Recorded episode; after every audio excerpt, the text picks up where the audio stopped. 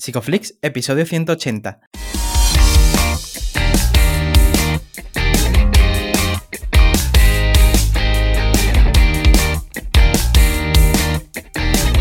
Bienvenidos a Psicoflix, un espacio de psicólogos para psicólogos, un podcast donde entre todos buscamos ser cada vez mejores profesionales de la psicología. Aquí hablamos de todas las estrategias, técnicas y noticias de la psicología contemporánea, pero siempre con la evidencia científica que nos gusta defender. Hoy estamos a 13 de octubre y estamos emitiendo nuestro episodio número 180, en el que vamos a hablar de los valores desde los principios del aprendizaje.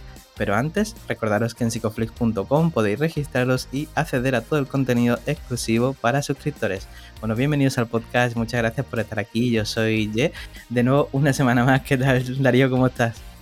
Hola Ye, muy bien, aquí de pie y descalzo, muy contento también con la gente que se está apuntando al curso este que tenemos con José Molinero, una, nueva variante de formación que tenemos eh, supervisando casos, bueno, bueno un, caso en concreto que va a ir viendo a la gente su evolución eh, en vivo y, en directo, o sea que va a ser muy nutritivo porque José Molinero mm, es un referente también para nosotros en ACT igual que lo es la... Bueno, eh, quedan no sé cuántas plazas quedan, quedan poquitas y el curso estará abierto hasta finales de octubre, ¿vale? Probablemente empezaremos para noviembre con estos casos. Y bueno, hablando sobre ACT y hablando sobre referente, una persona que llevo escuchando y leyendo desde que me licencié en 2014, eh, ¿quién tenemos por aquí? Pues estamos muy contentos de tener por aquí a Eparquio Delgado. Él es psicólogo, máster en psicología clínica y de la salud, experto en terapias contextuales y desde 2008 es director y psicólogo del Centro Psicológico Rayuela en la Orotava en Tenerife e imparte bueno, también formación a otros psicólogos y además pues también en 2014 publicó su primer libro, Los libros de autoayuda. Vaya timo. Bienvenido Eparquio. Bienvenido. Buenos días, buenos días Darío. Buenos días, Eparquio. No, y, eh, estamos súper contentos porque eh, has dado uno de los primeros eh, chutes ¿no? al balón de, ir rompiendo lo que se estaba haciendo en, terapia, en la psicología, vamos a decir, hispanohablante. has revolucionado muchas cosas. A lo mejor a ti que te diga estas cosas, no sé si te pesan, no te pesan, pero es un hecho. He empezado hablándote como influencer y yo sé que esta palabra que también está muy castigada, no pasa nada. Pero volviendo un poco a tierra, eh, Parquio, mm, cuéntanos, ¿qué, estás haciendo ahora para la gente que no te conozca, que seguro que son pocos? Pues básicamente estoy dedicándome a, la consulta, que es lo que me dedico. Y luego pues han ido surgiendo cositas, eh, doy formación en cursos de formación de, terapia en, diferentes institutos y centros. Eh, hago también, llevo supervisiones de, psicólogos, psicólogas. Y, y, de vez en cuando, pues, participo en alguna entrevistilla así como esta y cosas así, un poco más. poco más, dice. muy bien, muy bien. Estamos contentísimos. Eres, te lo voy a decir aquí, luego me mata si quieres, ¿vale? Pero eres el Rubius de estos youtubers de hoy. Bueno, estabas ahí cuando todo era, todo era campo, ¿no? Bueno, eh, al final es una cosa de, que de repente te pilla en un momento determinado, ¿vale? Yo no he inventado nada. Yo, yo, pienso poco. Eh, yo lo que he ido es tomando de gente que ya venía abriendo selva a machete desde los 90 prácticamente. Mm. Eh, gente que, claro, antes de Internet, pues con artículos, con libros y tal. Y, tratando pues de, contar cosas que otras personas han pensado, ¿no? Gente que, tiene mm. tiempo y se dedica a, pensar y a repensar las cuestiones relacionadas con la psicología y demás. Qué bueno. Mm, es genial, ¿no? Porque mucho de lo que sueles ir contando por redes, pues a nosotros nos gusta mucho. Y hoy vamos a hablar de un tema que, en muchas ocasiones también es muy difícil de, de comprender. Y a mí me gustaría, por lo menos a mí me cuesta, ¿no? Todavía muchas veces cómo operativizarlo. Y a mí me gustaría que pudiéramos hablar, eh, Eparquio, de cómo ha cambiado este concepto de, los valores eh, a lo largo de la historia de la psicoterapia. ¿Cómo lo has ido viendo tú? Eh, el problema del concepto de valores es que, como pasa con la mayor parte de las palabras que usamos en el lenguaje cotidiano, no, es un concepto que tiene un solo significado. ¿no? Es decir, se ha usado la palabra valores de muchas maneras, ¿no? por una parte se ha planteado históricamente ¿no? la idea de si, la terapia, las terapias tienen valores o no tienen valores, en el sentido de que ponen especial interés en ciertas cuestiones, ¿no? Eh, entonces, pues yo qué sé, acordamos, por ejemplo, de que la terapia humanista de Rogers y los trabajos de Maslow y esto, ¿no? Planteaban que ellos tenían un enfoque libre de valores. Eh, y, la mayoría de las terapias han querido plantearse como terapias libres de valores, pero todas las terapias tienen una serie de valores explícitos o implícitos, ¿no? Porque mm. Mm, conceptualizan los problemas de una determinada manera, eh, ponen especial énfasis en, ciertos constructos o en conseguir ciertos resultados determinados y la elección de esos resultados, de esos constructos, no es una elección cualquiera, es una elección que la terapia considera como importantes, ¿no? Entonces, en ese sentido, todas las terapias implican una serie de valores, ¿no? Luego está la cuestión de los valores de la persona que viene buscando ayuda. Que eso es una cosa que en general la mayor parte de las terapias nunca han planteado de forma explícita. Es decir, en general, que la terapia cognitivo-conductual, pues cuando hacíamos TCC, ¿no? yo empecé haciendo TCC, pues tratabas de ajustarte a los objetivos de la persona. Pero bueno, la TCC tiene sus propios valores, es decir, la TCC, como la mayoría de las terapias, se dirige fundamentalmente a la reducción de síntomas, ¿no? adaptándose a, los mm. modelos eh, psiquiátricos. ¿no? Entonces, eh, la TCC se, acercaba más a objetivos, pero no a valores, ¿no? Y, realmente el planteamiento de valores, tal y como lo hemos planteado en este, en este webinar que, hemos hecho con, ustedes, con Psicoflix, eh, tiene que ver más con la concepción que, se hace desde ACT, ¿no? La idea de, esos reforzadores que se van construyendo a lo largo de la vida de la persona, que son dinámicos y que eh, hacen que usando también una palabra que no, pertenece, digamos, al vocabulario psicológico, hacen que la vida tenga sentido, ¿no? Hacen que, la gente encuentre un sentido a sus vidas. Entonces, pues por ahí, eh, digamos, es como estamos trabajando el tema de valores hoy en día. Tengo una, pregunta que suele hacerse mucha gente, ¿no? Sobre todo en cuanto a hacer explícita la terapia en consulta. Eh, ¿Explicas lo que es un valor para los consultantes en sesión? Tú sabes que en general eh, uno de los errores más básicos y más típicos a la hora de hacer ACT, ¿no? sobre todo ACT, mm. es precisamente eh, explicar ACT. ¿no? Entonces, ACT no se explica. ¿No? Yo creo que en general, en general, bueno, quizás la TCC sí era más de explicar, ¿no? pero la terapia no es tanto explicar como hacer. ¿no? Entonces, eh, si en algunos momentos eh, yo veo necesario o creo que puede ser útil explicar el concepto de valor, yo muchas veces lo explico, eh, como una especie de introducción, pero otras veces no hace falta.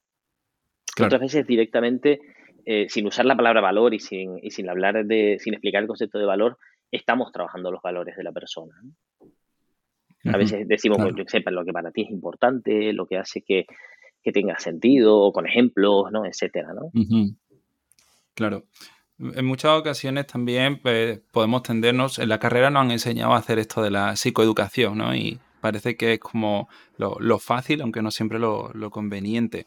Por otro lado, también están las técnicas que muchas veces en este podcast hablamos eh, de lo importante que son en cuanto a la función que, representan, pero no quedarnos solo con, ella. Igualmente, la gente espera siempre escuchar ese tipo de, herramientas y yo te pregunto, no por alguna en concreto, sino eh, si utilizas eh, en general este tipo de metáforas en consulta para explicar valores. Mm, sí, sí, utilizo, utilizo, metáforas, utilizo algunos ejercicios, ¿no? Y a veces los valores aparecen en, la conversación directamente. Mm. Eh, em, por ejemplo, ¿no? Eh, a veces cuando, cuando una persona nos cuenta que, algo le duele, que algo le hace sufrir, digamos, ¿no? Eh, ese es un momento muy interesante, muy, muy útil para clarificar valores, ¿no? Las cosas que nos duelen, en general, tienen que ver con las cosas que valoramos, pues de alguna forma se suponen un mm. obstáculo para que podamos vivir de acuerdo con aquello que para nosotros es importante, ¿no? Entonces, eh, por ejemplo, en esos momentos hay un momento ideal para, hacer un trabajo de clarificación de, valores, ¿no? Y luego yo suelo poner también muchos ejemplos, ¿no? Eh, yo qué sé, ¿no? por ejemplo, cuando una persona, por ejemplo, tiene ansiedad ante un examen, eh, no todo el mundo tiene ansiedad ante un examen y los exámenes no generan ansiedad per se en sí mismo, ¿vale? eh, depende de lo importante que sea para ti ese examen, el resultado de ese examen. O sea, si un examen te da exactamente igual, ¿no? como nos pasó algunas veces a, muchos de nosotros, pues llegabas al examen y bueno, vamos a ver si sale bien, sale bien, y si sale bien, da igual, ¿no? Pero cuando un examen era importante porque te permitía acceder a algo, ¿no? Te daba paso a algo, tal, pues en ese algo hay, hay material para empezar a rascar y, empezar a clarificar esos valores, ¿no? Claro, en muchas ocasiones también, Eparco, hay también una especie de concepción errónea, ¿no? Porque eh, uno cree que si sigue sus valores no lo va a pasar mal, y esto no es cierto también. Mm, no sé si eso ocurre con frecuencia, mm. ¿no? Eh, en general, en general nadie quiere pasarlo mal. Es decir, mm, vamos, no he conocido nunca a nadie que diga, no, no, yo quiero pasarlo mal, ¿no? Oiga, dígame usted cómo pasarlo mal, ¿no? Bueno, Paul Baslawi tenía un libro muy divertido que se llamaba El arte de amargarse la vida, ¿no? así muy irónico, ¿no? Que decía aquello de, amargarse la vida es fácil, pero hacerlo deliberadamente y con un sistema, eso requiere trabajo, ¿no? Entonces te voy a enseñar a amargarte la vida, ¿no? En estas intervenciones paradójicas que tienen los, tenían los estratégicos, ¿no? Los sistémicos y tal. Entonces, em, claro que se pasa mal, pero no se pasa mal a seguir valores, se pasa mal en general. La vida, la vida implica dolor, implica sufrimiento. Entonces, realmente la, acción comprometida con, valores precisamente permite que una persona eh, haga aquello que eh, lo pone en la dirección de sus valores, ¿no? en términos de ACT, mm. eh, independientemente de las experiencias que esté teniendo. ¿no? Yo una vez cuento, por ejemplo, cómo yo recuerdo cuando yo una niña que va a cumplir ahora siete años, y recuerdo cuando le llevaba, era muy chiquitita, tenía meses, ¿no? A poner las vacunas. Entonces, eh, yo me sentía fatal, me sentía súper culpable, porque llevaba a mi hija allí a traición, ella venía súper contenta, abrazada a mí, llegábamos allí al centro de salud y tal, y claro, yo, ella no lo sabía, pero yo sí, que le íbamos a clavar una aguja eh, a traición, ¿no? Que le, que le iba a generar dolor, ¿no? Y yo me sentía fatal, ¿no? Sobre todo cuando ella veía ya por dónde iban los tiros, aunque tenía meses ya veía que aquello no le molaba, ¿no? Y, tú dices, con todo el dolor de mi corazón, la agarras allí con todas tus fuerzas para que no se mueva y le puedan poner la vacuna, ¿no?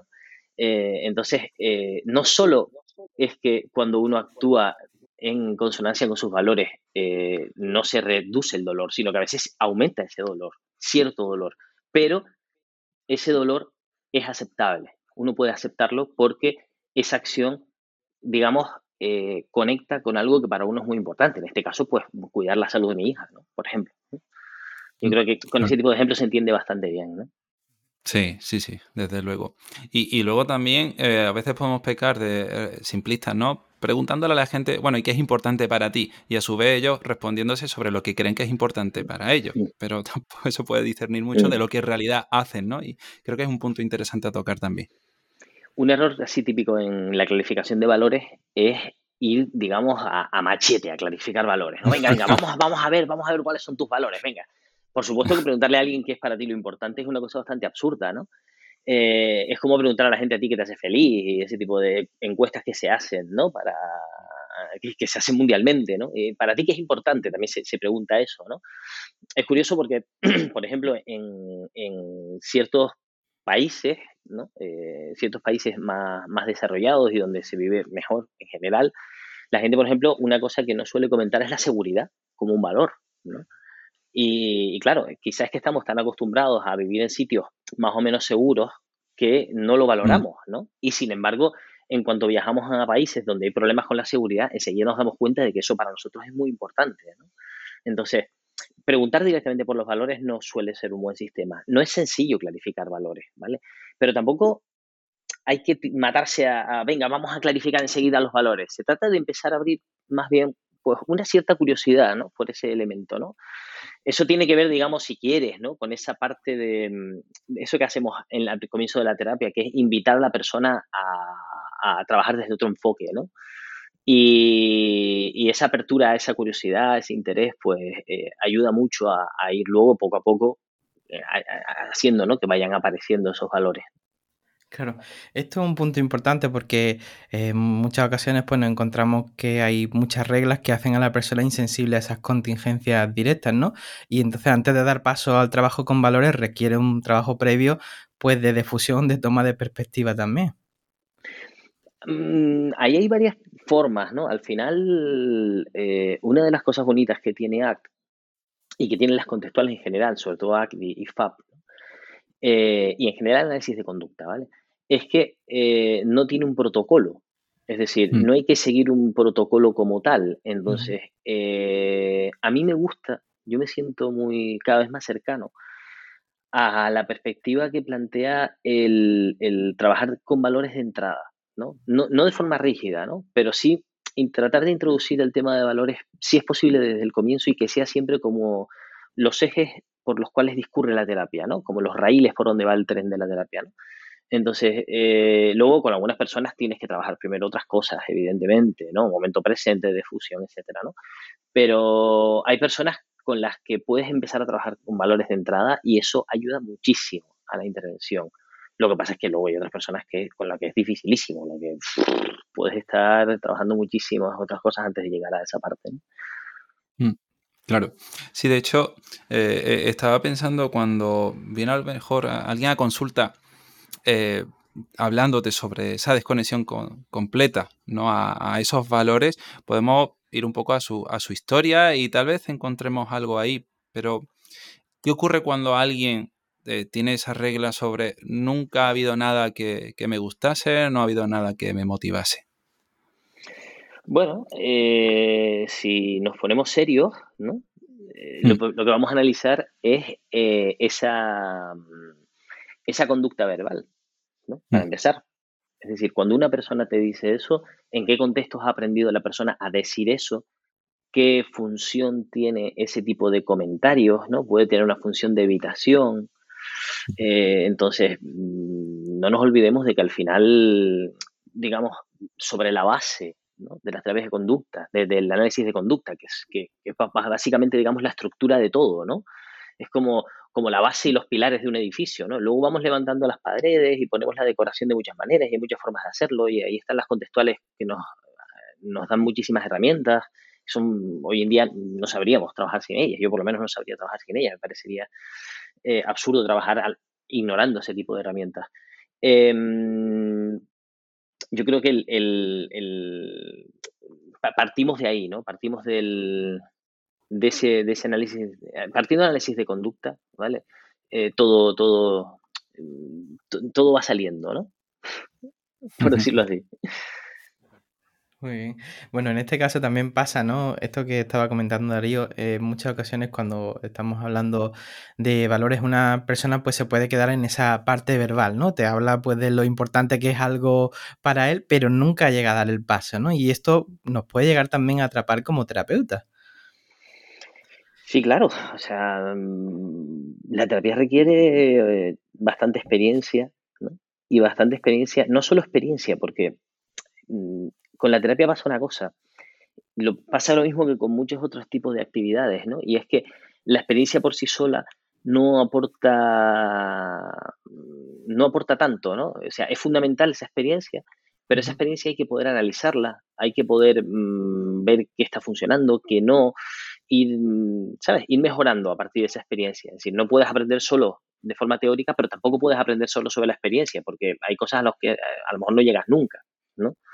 Entonces, em, esa es una de ellas, ¿no? Cuando la persona te está diciendo, sí, para mí es importante esto, ¿no? Pero bueno, tú, estás viendo ahí que, luego eso no coincide con su comportamiento en su vida cotidiana, ¿no? Entonces, eh, ahí eso hay que dar una vuelta, que hay que trabajarlo, ¿no? Claro, me, interesa mucho, Parquio, que me des tu perspectiva sobre el aprendizaje y moldeamiento, si podemos llamarlo así, de, de estos valores, ¿no? cómo pueden ir cambiando o no a lo largo de nuestra historia. Es bonito que lo plantees ¿no? con, la idea del moldeamiento, porque el tema de los valores en sí mismo es una conducta, es decir, es la conducta de valorar. Entonces, eh, hay que aprender también a clarificar valores, ¿no? que es como lo llamaría ACT, ¿no? que sería el proceso de valorar, y hay que ver cómo la persona hace ese proceso. ¿no? Entonces, mm, ahí hay bastante trabajo, ¿no? Para trabajar con, reglas, ¿no? Por ejemplo, mm. hablaríamos de, de de, de, de, pues cómo una persona, por ejemplo, puede seguir determinadas reglas o puede estar, por ejemplo, cayendo en, lo que se llama appliance, ¿no? El tema de agradar al psicólogo, al terapeuta, ¿no? Diciéndole lo que cree que el terapeuta quiere escuchar y tal, ¿no? Mm. Entonces, ahí, ahí hay un trabajo de moldear pero es importante recordar que moldear no es explicar, ¿no? A mí me, llama mucho la atención, ¿no? Yo que yo llevo unos añitos en, las redes, tampoco tantos, ¿no? Y veo constantemente a colegas y tal que se dedican a explicar cosas, a explicar, a explicar, a explicar. Entiendo que no hay otra manera de divulgar, o sea, entiendo que, mm. lo que haces es contar cosas, ¿no? Explicar cosas. Pero yo creo que explicar cosas puede ser incluso mm, tremendamente contraproducente para quien lo recibe, ¿no? Puede creer que, va a resolver sus problemas razonando hmm. o entendiendo, ¿no? Y entendiendo y razonando no se cambia la vida. La vida se cambia cambiando el comportamiento, cambiando lo que uno hace, ¿no? Si no, estamos hmm. jodidos. Entonces, hmm. quizá a veces ese tipo de cosas, en lugar de moldear, lo que hacen es hacer que las personas estén cada vez más eh, dependan cada vez más de esas reglas, su comportamiento esté más, eh, más de, seguimiento de reglas. Y eso, eso eh, pues, incide todavía muchas veces más en, el propio problema de la persona. Claro. Sí, en, este sentido, ¿no? Pues eh, fomentan este contexto de las razones, ¿no? Y hacemos otra vez a la persona insensible a esas contingencias directas también, de nuevo.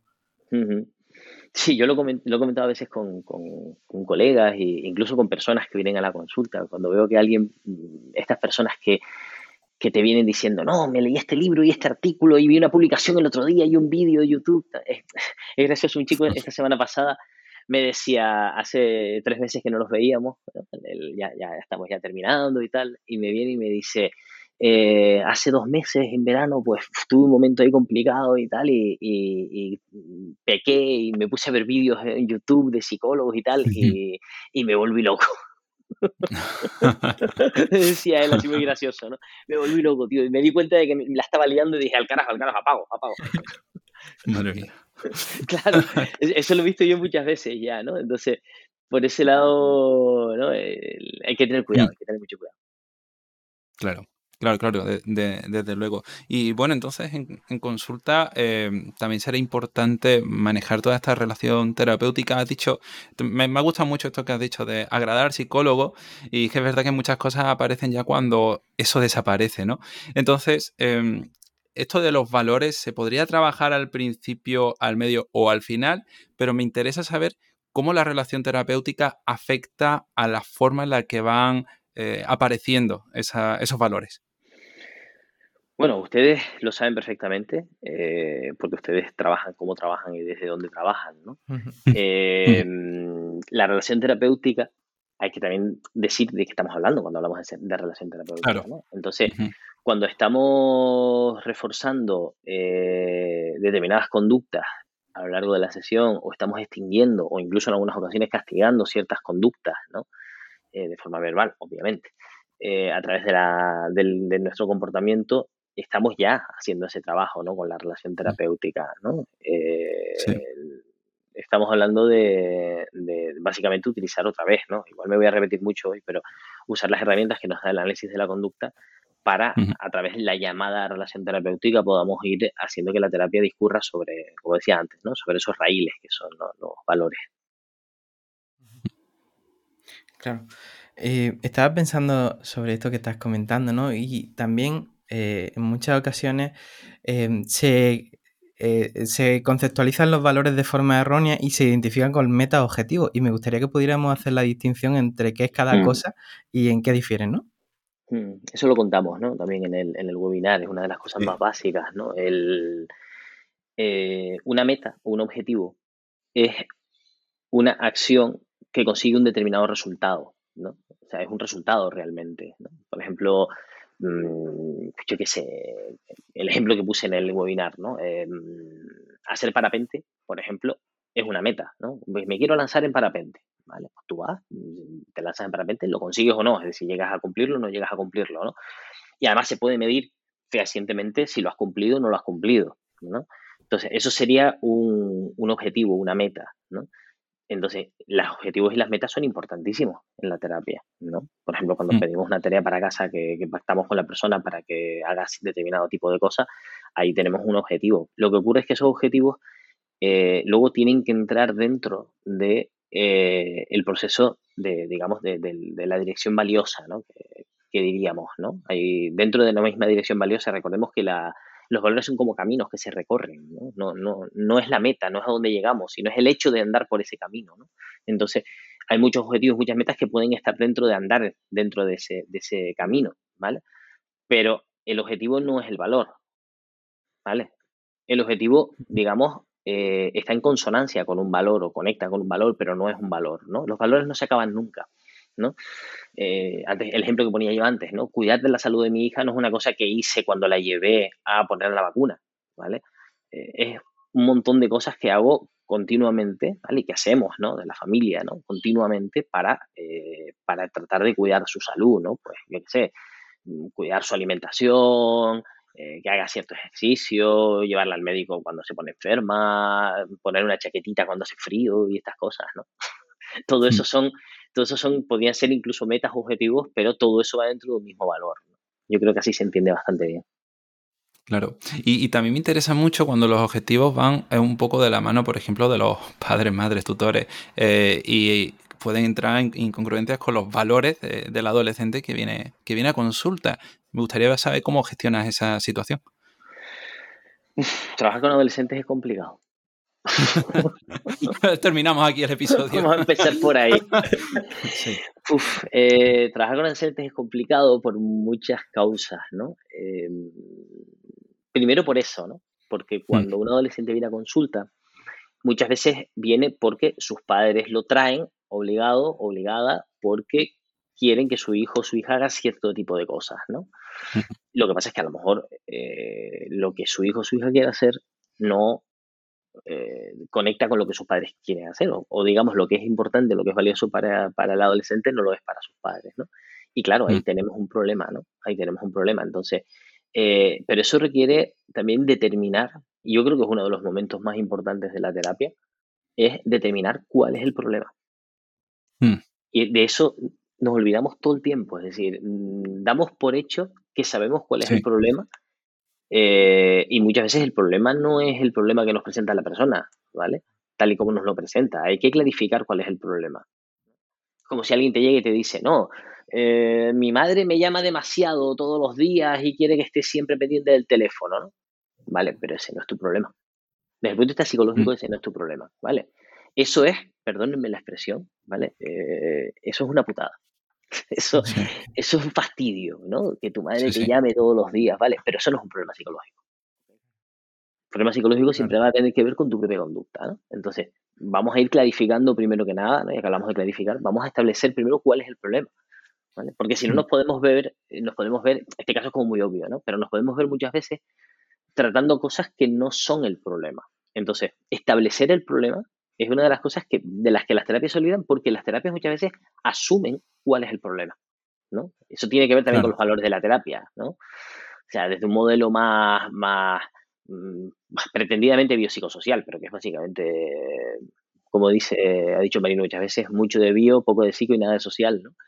Eh, el, tema de la TCC, ¿no? Con el tema de los síntomas y todo esto y tal, se asume que el problema es que tienes ansiedad. El problema es que mm, tienes miedo a no sé qué, etcétera, etcétera. Entonces, mm, nosotros desde contextuales no trabajamos de esa manera ni de lejos, ¿no? Entonces, clarificar el problema, establecer cuál es el problema, es un paso fundamental. Si no, te puedes, te puedes pasar la terapia dando palos de ciego toda la terapia. Claro, claro. Eh, hablando sobre adolescentes, ¿no? Eh, también tengo una, duda sobre esto, porque ¿cómo varía el trabajo que harías con valores, ¿no? En poblaciones más jóvenes, a la diferencia que habría con adultos y la diferencia que habría con personas de, edad avanzada? ¿Qué, diferencias ves allí? Hombre, es complicado porque si nos tomamos en serio, y yo creo que nos lo tenemos que tomar en serio, ¿no? El asunto de, de los valores y nos tomamos en serio la filosofía de la, de la ciencia contextual funcional y tal, eh, tenemos, o sea, nosotros asumimos de forma radical los valores de la persona, siempre que no sea, eh, implique hacer comportamientos ilegales o cosas así, ¿vale? pero, pero mientras eso no sea así, eh, aceptamos eso de manera radical. ¿Eso qué quiere decir? Que muchas veces, yo qué sé, los que ya tenemos cierta edad, ¿no? cuando tratamos con alguien que tiene 14 y 15 años, igual lo que para esa persona es importante en ese momento, a nosotros nos parece una chorrada, ¿vale? Pero eso no importa. Es decir, mi trabajo no es que mm, tenga en cuenta que eso es una chorrada y que se preocupe por cosas importantes o algo así, ¿sabes? Mi trabajo mm. es que la persona deje de sufrir. Esa es la idea. ¿Sabes? Hacer que la persona, y no que deje de sufrir, sino que deje de, estar, mm, digamos, secuestrada por su sufrimiento, ¿no? Para que pueda vivir de forma más, más, digamos, más, más satisfactoria, ¿no? Con, más sentido. Entonces, claro, a veces los valores de la persona, del adolescente y de los padres pueden ser diferentes, ¿no? También depende, lo mismo cuando los padres te traen a un, chico tal que, tiene problemas de conducta, que insulta, que agrede o cosas así, que cuando te dice, no, mi, hija de 13 años, 14 años, me dice que está muy nerviosa, el otro día acabó con un ataque de pánico en el hospital y tal. Son casos diferentes, ¿no? Entonces hay que adaptarse a cada problema. Por eso decía antes que lo de clarificar el problema es muy importante, ¿no? Pero bueno, no veo una diferencia así muy, muy trascendental, ¿no? Solamente ten en cuenta también que a un adolescente le pasa algo, le pasa algo importante, y es que muchas veces sufre por cosas por las que otras personas no sufren, porque otras personas ya han vivido eso, ¿vale? Es decir, un adolescente se encuentra con que vive por primera vez un montón de cosas que no ha vivido. Todos sabemos que mm. con el tiempo eso no va a ser un problema para la persona, pero es la primera vez que se lo encuentra, no sabe cómo manejarlo. Bueno, pues ahí tenemos que estar nosotros, ¿no? Ese, sería parte de nuestro trabajo, ¿no? Mm, sí, sí. Los pobres a veces se ven muy invalidados por su contexto. Eh, me, gusta mucho por dónde va todo esto y, quería preguntarte sobre los objetivos, vamos a decir, más normativos, ¿no? Muchas veces la gente parece manifestar sufrimiento por no poder hacer deporte, cuidar su alimentación, dejar de fumar y todo ese tipo de objetivos que, a priori son importantes para el mundo, pero pueden no estar casando con, sus valores. ¿Cómo lo, enfoca desde esta perspectiva? Ya te digo que yo en ese sentido mm, intento ser lo más coherente posible con, este planteamiento, porque es que además yo lo comparto. O sea, si yo no lo compartiera, igual yo no me sentiría cómodo haciendo este tipo de terapias. Pero eh, dicho de forma sencilla, de forma clara, yo creo, eh, igual esta frase suena un poco fuerte, fuera de contexto, ¿vale? Pero yo creo que todo el mundo tiene derecho a hacer con su vida, mientras no fastidie a nadie, tiene derecho, tiene derecho a hacer con su vida lo que le dé la gana. Incluso a hacer cosas que le perjudican, ¿no? que le mm, perjudican en otros ámbitos. Es decir, mm, si para una persona lo más importante es, mm, yo qué sé, tener experiencias, eh, yo qué sé, muy agradables o lo que sea, o tal, pues, y consume drogas, por ejemplo, o sea, si una vez, una vez eso está claro, ¿vale? Porque eso hay que aclararlo, es decir, hay que ver, ¿no? A ver, quiero, quiero bajar de peso, quiero mm, comer mejor, ya, pero ¿cuál es, el, ¿cuál es el valor que está detrás de eso? Porque a veces lo que nos vamos a encontrar son con valores que la persona, que no son los valores de la persona. Es decir, mm, yo todavía no he encontrado a nadie que me plantee, yo quiero agradar a todo el mundo y gustarle a todo el mundo por encima de todo, y ese es mi valor clarísimo, ¿sabes? normalmente eso suele ser un problema, ¿vale? Y, y las propias personas lo, lo, lo viven como un problema, ¿no?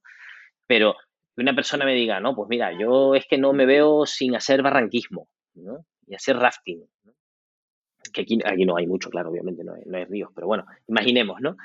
Eh, y eso es importante para la persona, a pesar de que, corre el riesgo de sufrir accidentes o cosas así. Hay nada que decir, ¿sabes? Otra cosa es lo que me parezca a mí personalmente en cada caso, pero es que lo que me parezca a mí da exactamente igual. mi trabajo no es, es que si no me convierto en un cura, ¿no? Hoy no, debe, no debes hacer eso, hijo, ¿no ves que es peligroso? ¿no? De hecho, es muy gracioso, los adolescentes suelen llegar a la consulta con la idea, y no solo adolescentes, ¿eh? con la idea de que poco le vas a soltar un sermón, ¿no? Pero ¿por qué haces eso? ¿No, no, no ves que eso te está matando? Eso está mal. No, mm. otra cosa es... Eh, además, yo creo que cuando tratas a la persona como una persona, ¿vale? Independientemente de la que tenga, ¿no? Yo, por ejemplo, yo no trabajo con niños, ¿no? Yo trabajo ya con adolescentes a partir de cierta edad y, y adultos, ¿no? Entonces, cuando tratas a la persona como una persona, no como si fuera idiota, eh, la persona está más abierta a hacer un, análisis de la situación mucho más honesto.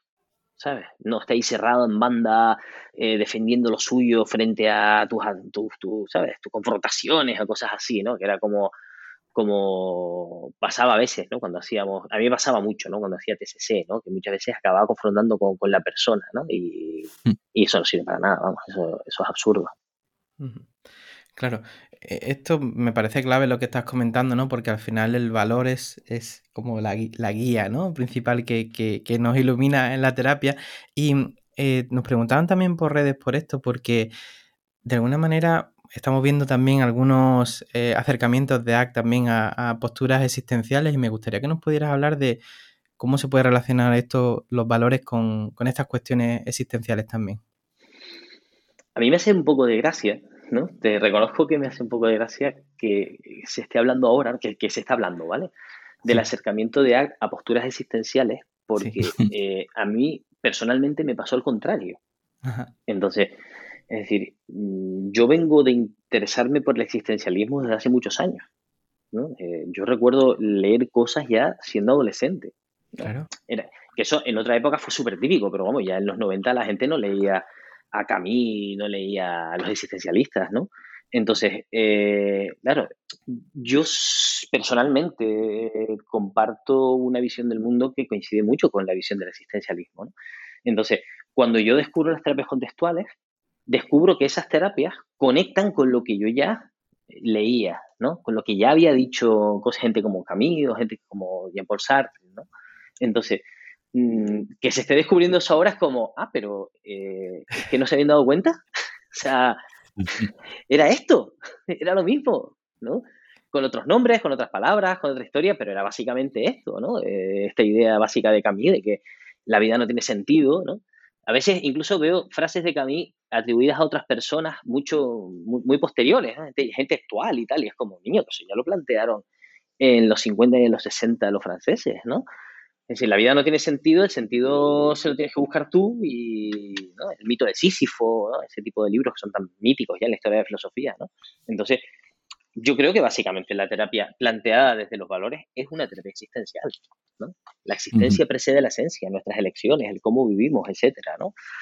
Entonces, ya te digo, estoy un poco sorprendido ahora que, se esté como descubriendo la pólvora, ¿no? claro. Hay, hay algunas cosas que casan eh, muy bien ¿no? con, el análisis de conducta, ¿no? Como el Dasein, por ejemplo. Son términos que aparentemente eh, son compatibles. Me gustaría saber si existe algo al contrario, ¿no? Donde tú ya has visto que el existencialismo, por ejemplo, no, no case con, con la ley del aprendizaje o si, por todo lo contrario, casa siempre. A ver, no es que el existencialismo case con las leyes del aprendizaje, ¿vale? Es decir, el existencialismo es una postura filosófica que, no es ni verdadera ni falsa, ¿vale? O sea, eh, no, está probado científicamente el existencialismo o algo así, ¿vale? Como toda postura filosófica, además de carácter, digamos, ético, en el sentido de, plantear un poco cómo, cómo, debemos conducirnos las personas en la vida, ¿no? Eh, que, cuál es el bien, ¿no? Cuál es, etcétera, etcétera, ¿no?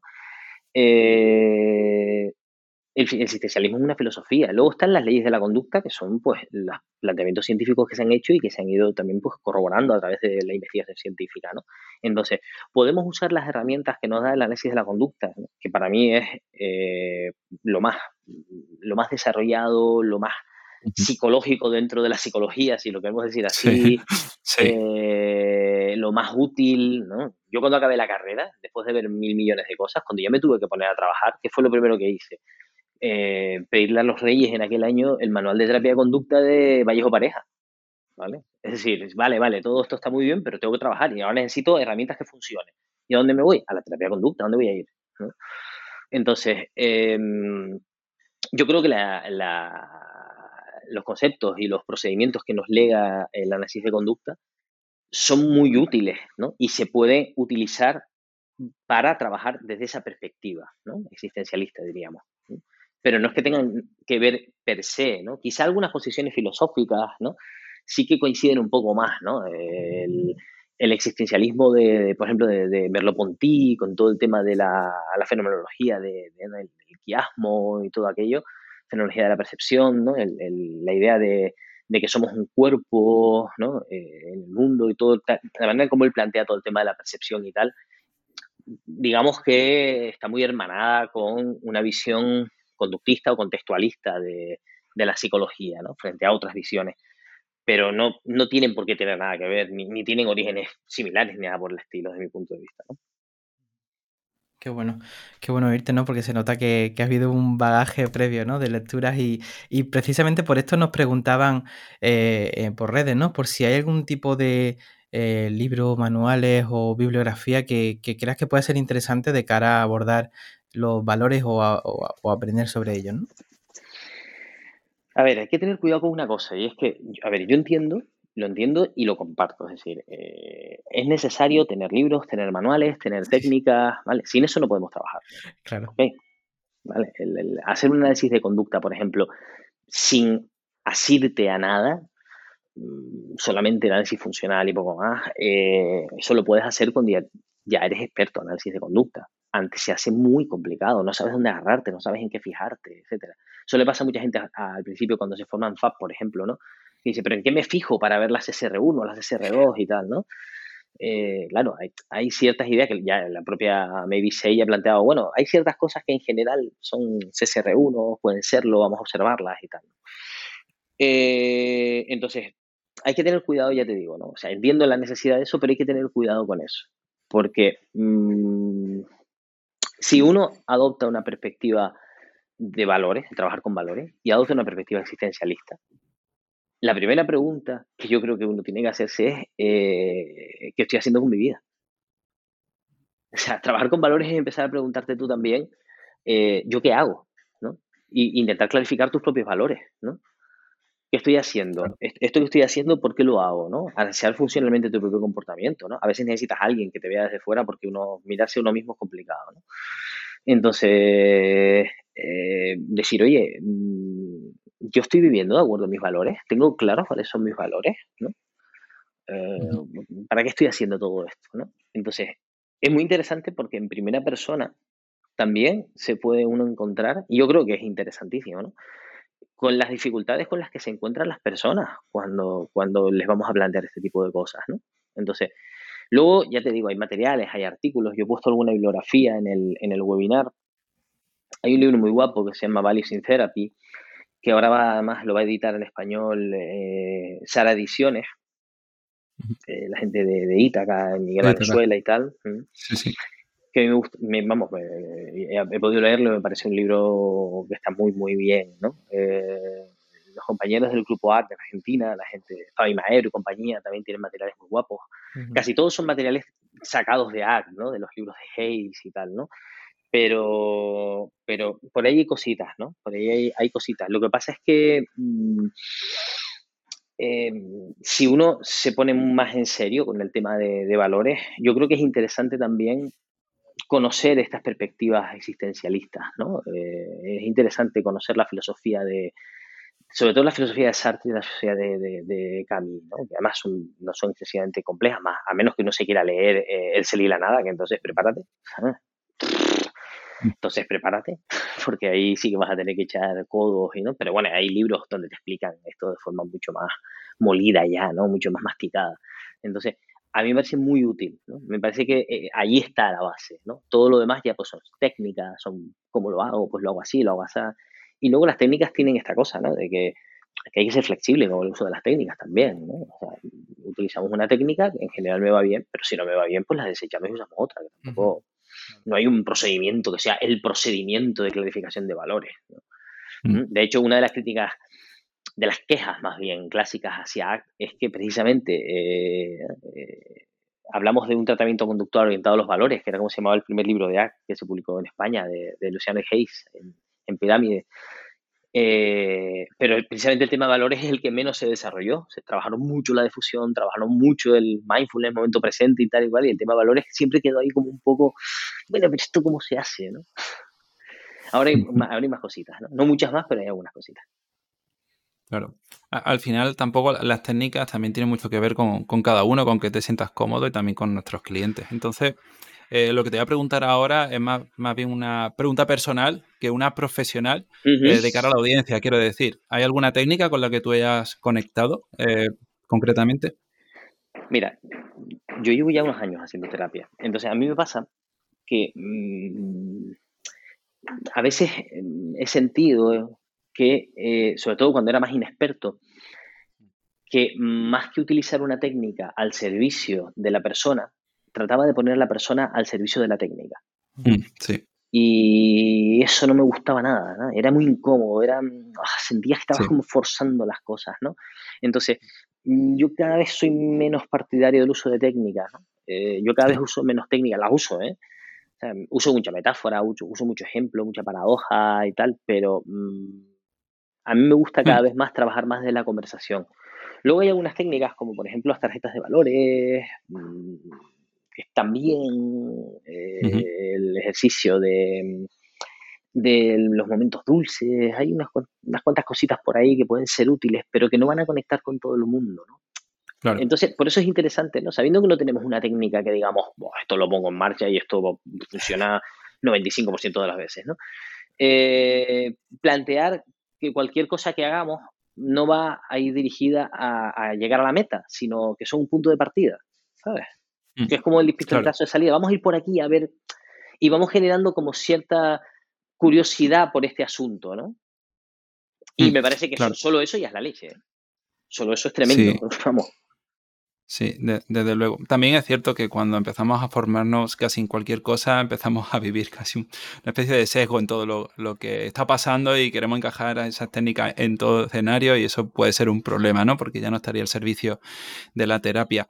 Em, quería preguntarte también algo muy clásico, pero que me gustaría escuchar de tu, de tu boca, eh, sobre esto de la incompatibilidad de valores, ¿no? Cuando regar un valor implica no regar otro, etcétera, ¿no? Que se suele preguntar mucho en las formaciones. Sí, pasa con, bastante frecuencia, ¿no? Eh, sin embargo, en general, en general, los valores no son generalmente tan súper incompatibles como, como, como a veces nos parecen en terapia, ¿no? Quizás ese fue yo, yo, antes lo vivía así, lo vivía con mucha amargura además, ¿no? O sea, si esta persona quiere ir hacia la derecha y hacia la izquierda al mismo tiempo, ¿no? ¿Cómo hacemos eso, no? Y no, pues muchas veces pues la persona puede ir un ratito hacia la derecha, un ratito hacia la izquierda, ¿sabes? Puede cuidar diferentes cosas en su vida que a veces son aparentemente contradictorias, ¿no? hay cosas que luego está el tema de ir jerarquizando, pero ese tema de jerarquizar los valores, ¿no? De poner cuáles son, digamos, más importantes o más urgentes que otros, ¿no? Ahora mismo mm, mm, hay, que cuidar más esto, ¿no? por supuesto no lo digo yo, eso sale en la conversación, normalmente lo plantea la persona, ¿no? Y lo plantea de otra manera, no te dice, ahora mismo creo que tengo que cuidar esto, ¿no? Pero mmm, ahí va resultando más sencillo, ¿no? Sobre todo si uno no quiere tenerlo todo súper claro. Quizá, quizá este es uno de los temas que más más problemas nos da, ¿no? Y, quizá estoy repitiéndome demasiado ya hoy, pero es que, no, no. no, nos podemos plantear, no, no, suele ser útil plantearnos el, el, venga, vamos a clarificar los valores y vamos a jerarquizarlos para tener una guía súper clara de, de, de, cuáles son los valores. así, así, no se puede, así no se puede. Mm. Así, así, eso te genera más problemas en, en terapia que, que ayuda, ¿no? Entonces, mm. Mm, tranquilidad, poquito a poco. Claro, es complicado, ¿no? Al final siempre intentamos generar reglas ante incluso una terapia que intenta romperla, es natural. Bueno, eh, quería preguntarte ya para terminar, ¿qué puede encontrarse la gente dentro del webinar? Pues se va a encontrar de forma más o menos un poquito más sistemática esto que hemos hablado hoy aquí. Eh, vamos a hablar un poco de, qué son los valores, de cómo, de las diferentes terapias. Vamos a hablar un poco de cómo concibe ACT los valores y vamos a ver unas cuantas técnicas, unas poquitas, muy introductorio, ¿vale? Es, un, es una hora. Eh, eh, luego esto es ir, sobre todo entender la idea. Yo creo que básicamente es comprender bien la idea para luego, igual que cuando trabajamos valores, queremos generar esa curiosidad, eh, el webinar busca eso, ¿no? Generar esa curiosidad en la gente para que luego siga tirando de ese hilo, ¿no? no se va a agotar todo con un webinar de una hora, ¿no? Claro, claro. De todas formas, seguiremos haciendo más sobre el tema porque es un tema que da para mucho y que creo que tanto este episodio como el webinar pues han servido también para desmitificar muchas de las cosas que, suele haber sobre, sobre el campo de los valores. Y mm, para terminar, el parque, si alguien se ha quedado con alguna, alguna duda o te quiere contactar para cualquier cosa, para preguntarte cualquier cosa que hayamos tratado hoy, ¿dónde te podrían localizar? Pues en las redes, aunque que no, que no, esperen que les conteste enseguida, ya te digo. ¿eh? Eh, últimamente estoy, estoy en proceso de desapego yo de las redes. Hace bien. Sí, sí, sí, sí, sí, sí, Muy bien, muy bien. Pues es necesario. Entonces me pueden contactar a través de, Instagram, en Facebook, en Twitter, tal. El correo también, parquio.gmail.com. Pues ahí me pueden localizar sin problema y yo les iré contestando cuando voy pudiendo. ¿eh? lo, lo, pondremos todo en la web. Ya sabéis que siempre dejamos los datos de contacto y además de bibliografía adicional para que podáis ampliar. El correo no lo pongan tal cual, que luego me empiezan a freír a spam. sí, sí, eso no lo ponemos. vale. Ya me sorprende que hayas encontrado e, ese, ese correo, ¿no? Solo con tu nombre, me, flipa. Eh, es que me lo cogí al principio. Cuando salió Gmail, dije, venga, lo voy a intentar. En Hotmail no lo conseguí su momento, pero en Gmail sí. que es demasiado fácil de dar, ¿eh? Sí, sí, sí. Pero bueno, hombre, eh, tener un nombre como el mío tiene sus ventajas y sus inconvenientes. Ese puede, Esa puede ser una de las ventajas. Sí, sí, sí, desde luego. Me pasa. claro. Sí, a Jade debe pasar también, ¿no? Claro, claro. Pues, Marco, muchas gracias por, este ratito que la verdad que ha estado estupendísimo. Pues nada, chicos, muchas gracias. a ustedes y, nada, sigan con este trabajo fantástico que están haciendo. Muchas gracias. Muchas gracias. Y bueno, muchas gracias. Un abrazo. Un abrazo enorme para ti también. Y bueno, muchas gracias a ti que estás escuchando esto. Si te ha gustado, recuerda suscribirte porque la semana que viene estaremos hablando con José Molinero acerca de cómo orientar pues la primera sesión en terapia. Y justamente con él pues también trabajaremos en este curso online pues paso a paso el proceso terapéutico desde cero. Así que si no lo queréis perder, lo tenéis todo en nuestra web, en psicoflip.com. Y nosotros nos vemos el próximo jueves a las 8 de la tarde con un nuevo episodio aquí en psicoflip.com, en Spotify, en iBooks, en iTunes y en YouTube. Hasta luego. Hasta luego.